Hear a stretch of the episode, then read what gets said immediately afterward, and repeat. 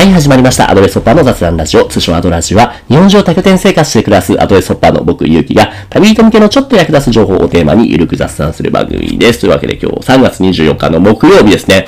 前回4本撮りの4本目って言ったんですけど、4本撮りの5本撮りの5本目になっちゃいましたね、これね。なんでかっていうと、さっき、うん、直前に話をしていた、占いをね、されるっていう、そのゆきなさんと同じく占いする良平さんっていう、二人ともアドレスユーザー兼占い師っていう二人が、そう、一堂に会して、僕は一般人であまり知らないんだけども、二人のね、お互いに、お互いの24歳、26歳って若手で男性で占いやってて結構ね、レアな存在だっていうことを聞けたんで、お互い気になってることっていうのをちょっと質問し合ってもらうってところに、仲介人として僕入ったのが前編だったんですけども、思いのほか二人とも聞きたいことが多すぎて、一問ずつしか聞けずに前半30分くらい経っちゃったんで、一旦ぶった切って、これから後半を始めるというところなので、じゃあ早速ゲストのお二人、ミート会場お願いします。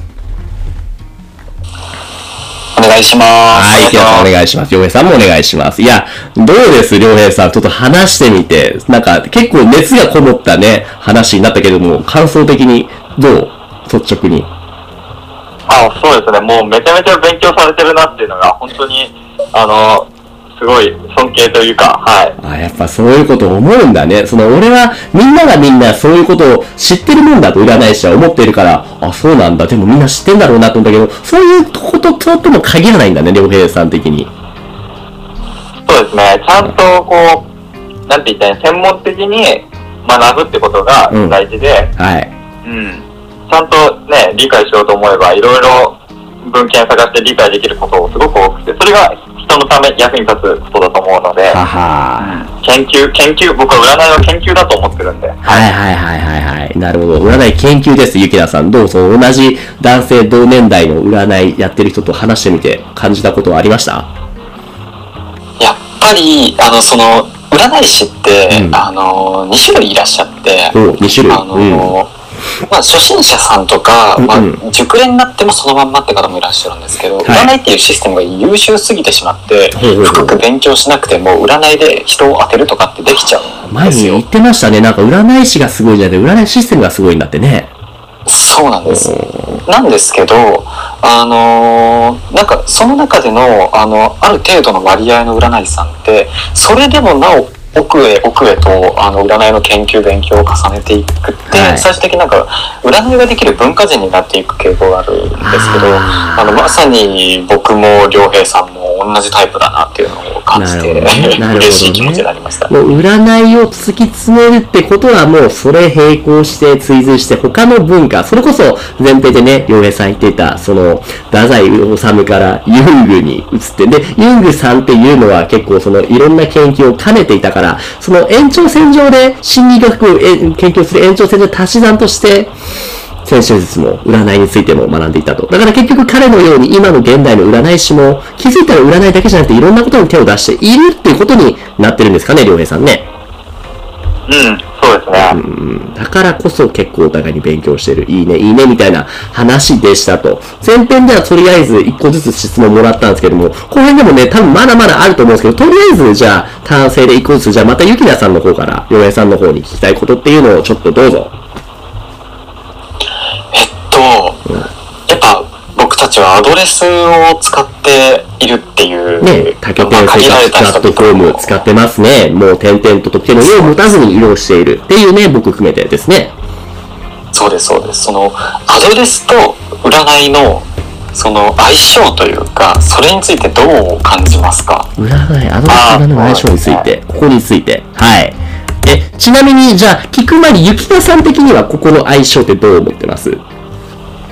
僕はやっぱすごくすごく相性がいいと思っていて、うんうんうん。単純にその占いっていうやっぱあの現代の占いはやっぱ人に対して使うのが一般的になっているので、たくさんの人と出会えるっていうのもそうですし、あとアドレスを始めて僕何ヶ月ぐらいに経ったんだろう？よ3ヶ月か4ヶ月ぐらい経った頃なんですけど、うんあのこう出会う方がやっぱなんか真新しいものに飛びついていてそして住所を持たないっていう生活をされている方って、なかなかその特別な生き方というか答えを持っているようで持ってないみたいなうんうんうん、ちょっと面白い方がすごく多くて。占いとの親和性がすごい高いなっていうのをすごく感じてます。そういうまたバリエーション豊かな人を占うと、普段、まあ普通の人って言い方してるかもしれないけど、普段占ってる人と比べてまた全然違う結果が出るっていうことなんですかね。そうですね。そういうところが面白いと。だからこそめっちゃいろんな人があ占えて、いろんな人に出会えるから相性がいいっていうのがゆきなさんの意見と、そこについて良平さん、良平君どう思いますか？僕今、えっ、と、そのアドレスっていうよりは、えーもうゲストハウスに拠点を置いていて、そうなんだ、そう。えーそれでうんも、あの、ハイブっていう福岡のゲストハウスで、うんえっ、と、まあ、さ2ヶ月くらい今、住み込みをしている状態でありまして、はい。なで、それで、えっ、と、来たゲストさんを、まあ、占ってるっていう形になってるんですね。あ、じゃあ前提条件としてアドレスユーザーではなくて、でゲストハウスを、ちどうぞどうぞ。うん。どうぞ。そうですね、はい。で、来たこのゲストさん、旅人さんうん。たちは、まあ、住所を持たない人も来ますけど、うんうん。あの、みんな面白い生き方をしてたり、えっ、と、生き方を模索してるって人が多いんですね。生き方を模索。結構何その、迷ってるじゃないけれども、より良い生き方のためにどうしたらいいのかなって動き回ってる人たちが多いと。そうですね。例えば会社を辞めてきたりだとか、うんうんうん。何かこう、そうだな、えっ、と、学生さんで、えっ、と、一人旅できたりだとか、はい。何かこう、自分を変えようというか、何か面白い刺激を求めて、こう、やってきたりとか、なるほど。っていう方が多くて、うんうんうんで、人生に対して結構こう、真剣な方が多いというか、なるほど、なるほど。自分の人生を、こう、周りには、こう、左右される、なんかこう、ちょっと面白いことしたいだとか、うんうんうん。なんかやりたいことやってみたいって方が多いのが印象ですね。はいはいはい。じゃあ、つまり前提条件でちょっとずれてしまうのが、その、ゆきなさんの場合がアドレス多拠点生活プラットフォームを使って、あの、あの占いだけれども、洋平さんの場合は、アドレスではないけれども、アドレスにも拠点が登録されているような、ゲストハウスで住み込みの仕事をしながら、まあでも、共通点としては、お互い、いろんな人と出会う人の種類が多いから、そういったいろんな種類の人を出会い、を占えると。そして、いろんな人たち、特に生き方を模索している人たちが多いから、そういった人を占えるっていう意味で、つまりじゃあ、相性は良いと考えているんですかね。もう僕はすごくいいと思ってて、うんうんうんうん。なるほど。もう何ですかね、えっ、と、ゲストさんの、まあ、星座を見るじゃないですか、僕は西はい。西洋星星術って。見たときに、うん。すごくこう、なんて言ったらいいのかな、えー、まあ僕一番重要なのはやっぱ太陽星座だと思ってるんです太陽の星座？ん？はい。はい。まあ、えっ、と、まあこの地球の太陽系の惑星では、太陽だけが能動的に輝く恒星で、はい。あとは惑星という形をとってるもうね、もう全然もうその地理とかあれもわかんないから、今聞いて、あ、そうなんすね、としかもう、確かに言われてみればそうですねって、なるほど、なるほど。うんで、そうすると太陽星座を細かく見てたり、シンボルを見ていると、えっ、と、何かそこを、をこう、挑戦しようとして出てきたみたいな人がたくさん見られて、ふむ。で、僕はだから背中を押すだけなんですよ。あー、え、それはやっぱり、さ、ちょっと前にゆきなさんが言ったように、占いのシステムっていうのがすごいから、僕がなんかしなくても、その占いのシステムを使って、それでこう言ってる、こう占いも言ってるから、あとはやるかやらないかだけですよっていう形で背中を押してあげるっていう意味ですか？そうですね、基本的にはもうなんか、こういう、こういうことやってみたくてみたいな、ポップ出してるんで、ゲストハウスで。なんかここで飛びついて、なんか占ってほしいですみたいな感じで、よくゲストさんとかがこう、来てくれるんですね。うんうんうんうんうんうんうん。なるほど。来るけれども、うぞどうぞ。来た時にうんうん。うんどうぞ。まあこう、その背中を押すぐらいのことが、うん今できてるのかなっていう感じで。はいはい。なるほど。もう背中を押すだけど、ゆきなさんが占うようなアドレスを使っているアドレスホッパーの、まあ僕含めですけども、人たちっていうのは、なんか共通点ってあります？ぱりなんか似たような感じではあると思いますね。あの、なんて言うんでしょう。あえてなんか占い的な表現を使うとタロットカードの愚者みたいな方が多いなっていう愚かってこと俺たちどういうことですか？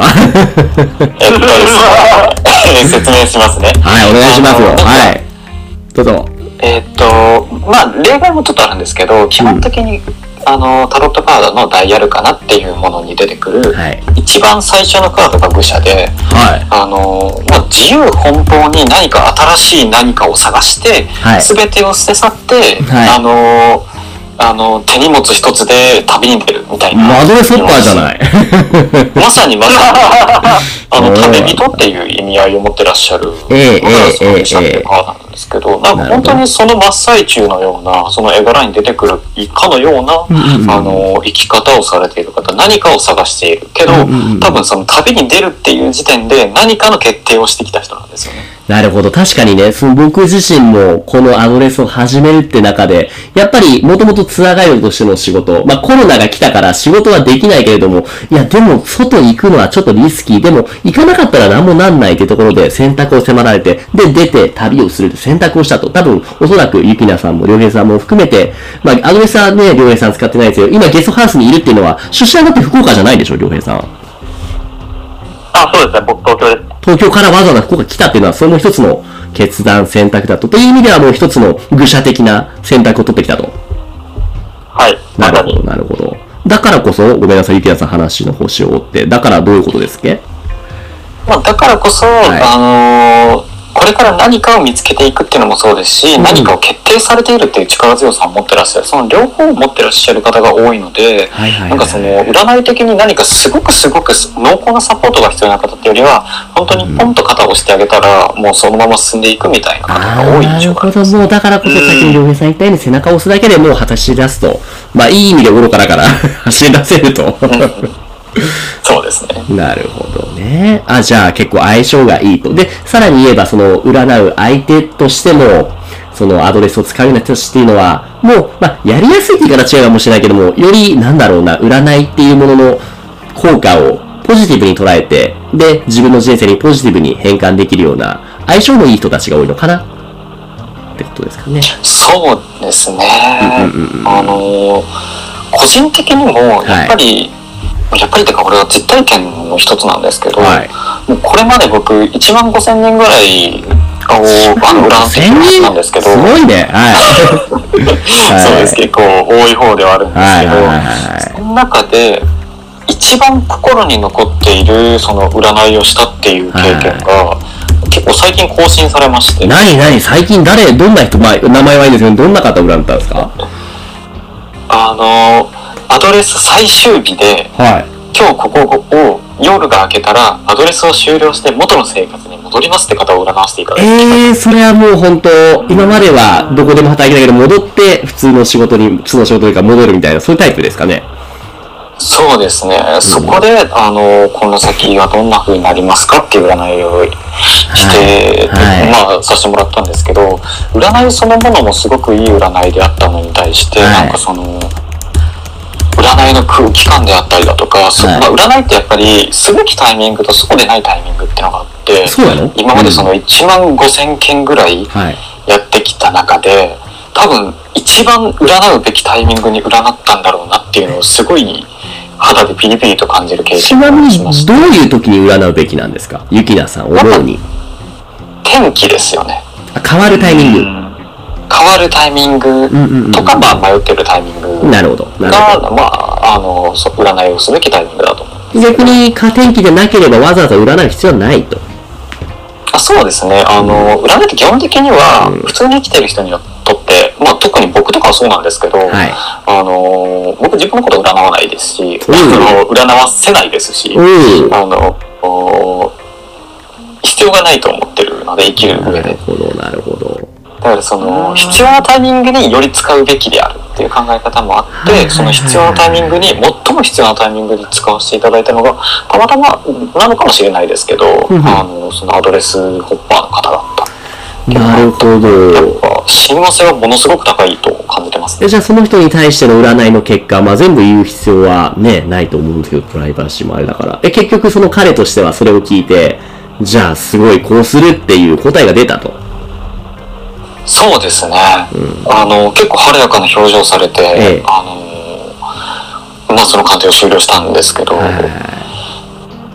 なるほどね。じゃあすごく占、よかった経験を。えー今じゃあ占うべきタイミングとそうでないタイミングがある言うてね、ゆきなさん言ってましたけど、ロネさん的にもそこについては同意なのか、おそらくなんだろう、反応を見るからに、もしかしたらどんな人でも占いは必要としているって考えたりしている、ちょっと違ったりするのかな、なんとなく感じたんですけど、そこどう思います？そうですね。僕は、えっ、と、占いっていうのは、うんあくまで門みたいなもので、門うん。僕が伝えたいのは宇宙の真理とか、はいはいはい宇宙のこう構造とか、どうやって生きたら、えーいいのかっていう、万人に当てはまる法則っていうのが僕にはあると思って。で、僕はそれが伝えたいんですね。なるほど。でその話をするので、占いの話をするのが、えー一番入りやすいので、占いっていう形をとってる。あ、別に他の方法でもその門を開くことはできるけれども、いや一番やりやすいから占いっていうし選択で、どんな人に対しても基本は行うやメリットがあるものだと考えていると。はい、そうですね。うん僕自身も自分のことを占ってますし、どの才能をどういう風な状況で、今の星の配置と比べて、どこで使ったら最大限パフォーマンスが発揮できるかってことは、まあ、直感もあって生きてるけど、自分の星の流れはやっぱりちゃんと見てて、うんうんうんうん。タイミングっていうものをよりこう、なんだろうな、えー、掴むために、えー、まあ見てることもありますね、自分の星を。あそういうところでちょっと考え方が微妙にか違うってところがね、あるんですね。面白いね。なるほど、なるほど。じゃあ、そのね、最初の質問のその、ゆきなさんが聞いていたアドレスと、占いの相性はいいのかってところに戻るととってもいいという、まあ答えになりましたとお互いに思ってると。逆にじゃあ、良平さんの方からゆきなさんに対して、もう一個じゃあ質問何かありますか？何でもいいですよ。あうん。あ、そうですね。いやー、うーん。もう悩んじゃう。やっぱ一番僕、占ってて、僕うん、西洋性聖術やってて、うん。えっ、と、多くの人が悩む問題、えーうんそこに対してこう、困難を抱える問題が月の影響にあるって思ってて、月。月ってあの月。はい。うん、今見えてるはい夜の、うん、月、はい。はい。で、ゆきなさんはそれについて、月とかについてどう思うのかなってことが聞きたい。ああ、なるほど、なるほど。どうえっ思います？とですね、はあの、この話題って、すごくすごく面白くてい。、というと？あのーまあ、良平さんは、あの西洋先生術っていう観点から月っていうものを指してるわけじゃじゃないですか。はい。で、まあ、僕も実は西洋先生術全然読めるんですけど、はい。専門はマヤ暦占い、マヤ暦先生術うんの。方なんですね。うんそして、やっぱりそこのマヤ文明の占いでも月ってやっぱ神聖視されるんですよ、すごくすごく。でその結構マヤのなんか教科書通りのすごくお行儀のいい回答を先にすると、うんうんあのーまあ、マヤ暦って13っていう値を使うっていう結構勇気のある、あのー作りをしてるんですけど13ってなんか縁起が悪い。あそうです縁起が悪くて、うん。まああのー数字的に言うと人間って12っていう数字がすごい好きなんですよ。12何かっていうと、うん。そう12っていう数字が好きで、うんうんうん2と3と4と6で割れるっていう、いすごく便利な数字ああ、なるほど。13っていうのはね、そう、なんですか、これは？13割れないですし、うんなんかその宗教的にも悪い意味合いが多かったりする。はいはいでもはいはいはい。実は13っていう数字、前歴ですごく神聖視される13っていう数字って、うん。あの、月と関係があるんですよ。どう関係あるんですか？えっと、月が1年間で、太えっとあちえっと、地球の周りをうん回転する回数が13回だからっていうので、13っていう値を前歴は採用してるんですね。?1 年間12回じゃない、13回なんだ。そうなんです。13回地球の周りを1年の中で3、あのー回るっていうのがあるので、はい。なんで月っていうのは結局のところ、あの、まあ、前歴の考え方としては、やっぱりその、天体のものを自分の体とか人間の一生とか全てのものに当てはめるってところを考えると、なんかその月も人体の一つであるかのような。捉え方をしていくのがメジャーなのかなっていうふうになるほど。だからマヤ歴っていうのは結構その、なんだろう、その何月何日の時に結構全然めちゃめちゃずれてますよね。普通の俺たちの1年の周期で。そう13が基準軸だからと。そうですね。周期が260周期なの、260日周期なので、はいはい。なんか違和感がありますね。そうですね。ただまあそれは人間の体で一番合う周期がそれであるっていう考え方をしているのがマヤ暦。だから月っていうのを周期はあのものすごく人間に一致している周期である。っていううんうななんか捉え方をしてますね。なるほど。良平さん的には、その今この月について思ったけど、なんか意図があって、思惑があってこういう質問をしたんじゃないんですかね。うんどう、どう思ってます？月っていうのは。俺も全然言われて、月は月だよなと思うけど、どうぞ。はい。えっ、と、月って半分しか姿を見せないんですよね。地球から見ても。いつも同じ側面を見せてると。はいはいはいはい。っていうのは、まあ、ちょっと、まあ、理科の教科書とかでも、はいねやった気がするはい 僕はものすごくきな臭いなと思ってて、きな臭いどういうこと？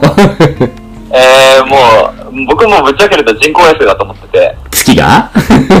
はいすごいな。おうなんで、なんでそう思うんですか？えーっと、なんて言ったらいいのかな。月って、なんて言ったらいいのかな。本当にあの場所にあること自体がちょっと不思議すぎて、で、半分しか見せない側面になってて、はい。で、同じ自転周期とか、まあ、公転周期、地球の公転周期、まあ、いろいろ合わせても、なんかもう本当に、なんか作為的に作られたようにしか思えないような配置だし、なるほど。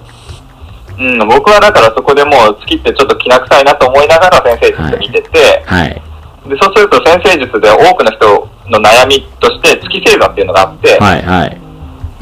で、まあなんですかね、えっ、と、大体、まあ、ちょっと説明すると、うんうん。まあ、ホロスコープ見て、月が何星座に入ってるか、お大牛座に入ってるか、大羊座に入ってるかとか、まあ見るんですけど、うんうん。大体月の星座の才能って7歳で止まるんですね。うんうんうん。月の星座の才能？ん？はい。月星座ってなんか大体幼少期の自分みたいな、7歳ぐらいで止まっちゃう才能を表してて、ええ。で、みんなそこに結構こだわってしまって、うん。えー、大人になってもなんか月星座をうまく使いたい、7歳ぐらいじゃなくてもっとうまく使いたいと思って、はい。なんか人生をこう、なんて言ったらいいんですか、破滅の方へ行ってしまうって方が多くて、え、つまり7歳から先は成長しないってことだ月星座で。7歳から、えっ、と、まあ、別の惑星を使うんですよ、何歳以降は。ほー。太陽星座はそれこそ獲得していくっていう生き方が、はいえー僕は合ってると思うんですけど、うん例えばの例を出すと、はい太宰治は月が蟹座だったんですね。はい。で、蟹座っていうのは、えっ、と、いわゆる家庭的だとか、えーまあ、なんて言ったらいいのか、仲間意識だとか、そういったことがある、まあ、星座なんですけど、うん。月が蟹座の太宰治は不倫をして、えーとうん家庭を大切にしようとしても家庭を大切にできないっていうふうに陥ってたんですね。なるほど。それは彼がチャランポランだからとかそういうことではないの？で、僕はたくさん調べてみたんです。月蟹座の人間を。はい。で、そうすると、えっ、と、昔だと俳優さんで、勝慎太郎さんだとか、はいはいはいはい。えっ、と、まあ、あと、千鳥の大悟さんとか、斎藤さんとか、はいはいはい。えっ、と、まあ、月が蟹座なんですけど、なるほど。えー結構みんな家庭を大切にしようと思ってるけど、不倫してしまったりだとか、うん家にいると落ち着かないとか、なるほどね。で、それをサンプルとして、まあ、いろんな有名人だけじゃなくて集めてみたときに、はいまあ、そういった傾向はあるなっていうのは見えてて、うんうんうんうんうん。はい。で、僕はだから月っていうのが人間にすごくこう、なんて言ったらいいのかな、なんかこう、シビアな影響を与えてるというか、憧れを司ってしまって、はい。うん、なんかこう人間が、まあ、地球のいる人人たちがみんな苦しんでる原因の中に、ちょっと月ってすごくあるんじゃないかなって僕はめちゃくちゃ思ってて。それがあまりにも作為的すぎるから、これは誰かによって、その、うん。もう仕組まれているものそうで、作為的に作られている。だから月は人工衛星なんじゃないかって思ってると。うん、はい、そうですね。なるほど。どうです？今の話聞いて、ゆきなさん。でも、なんか、全肯定する気は今んとこないんですけど、あおのーただ、その、なんて言うんだろう、月は作られているほどに精密な動きをするっていう、あのー感覚というか、それは結構、なんか的を射てる気うん。がして。できすぎてると。あの、まあ、僕の考え方、これも持論なんですけど、はい。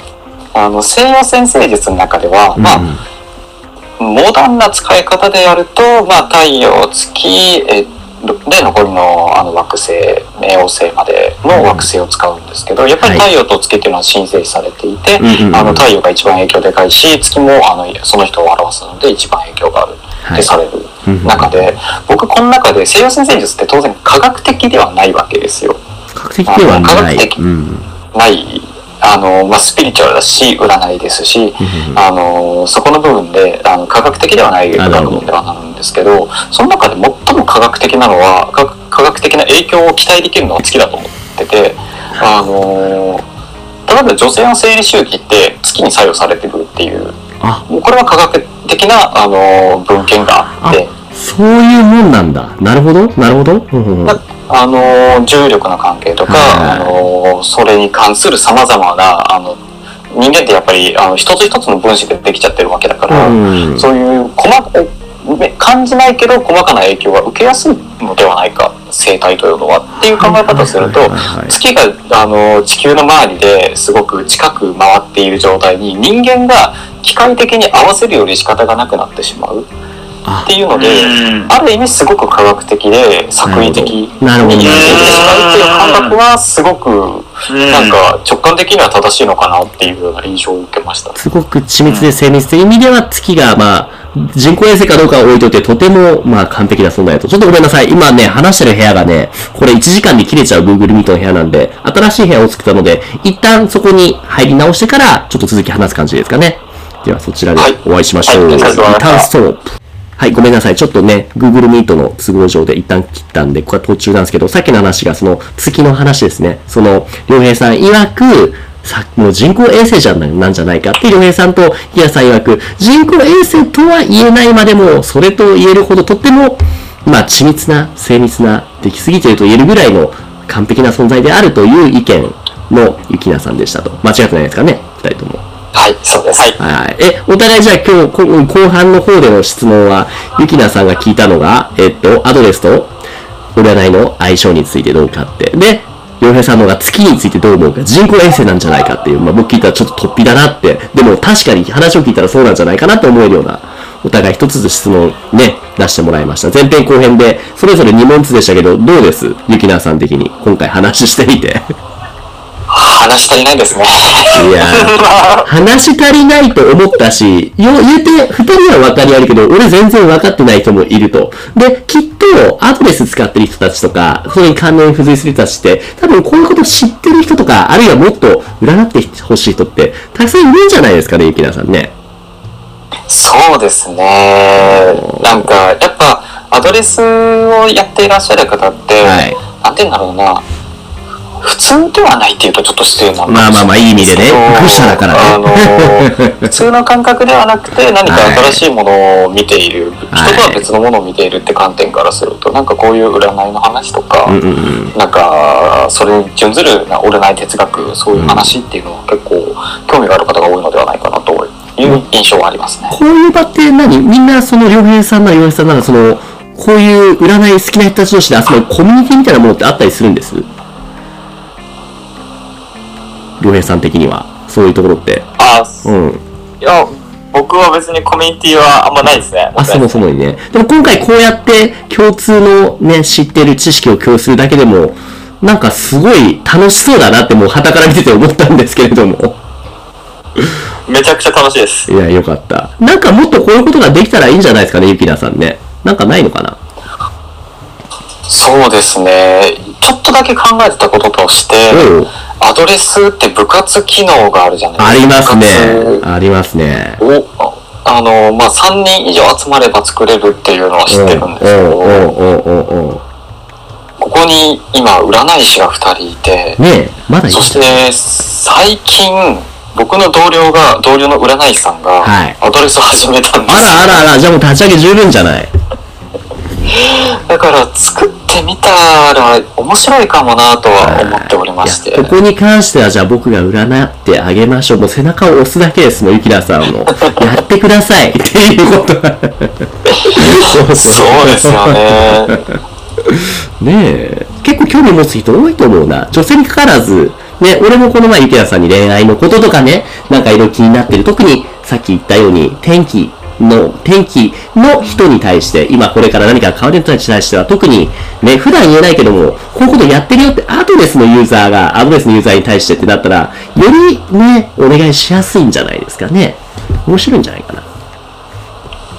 そうですね。あの、ちょっと立ち上げを前向きに検討しながら、はいなんか活動内容とかも、うん。あのーなんか、もしごご協力いただけるなら、はいさんと、もう一人の占い師さんと練りながら、ちょっと立ち上げに前向きな検討していってもいいかもなと考えております。どうです、りょうへいさん。今言ってますけど、ゆきなさん、こういうふうに。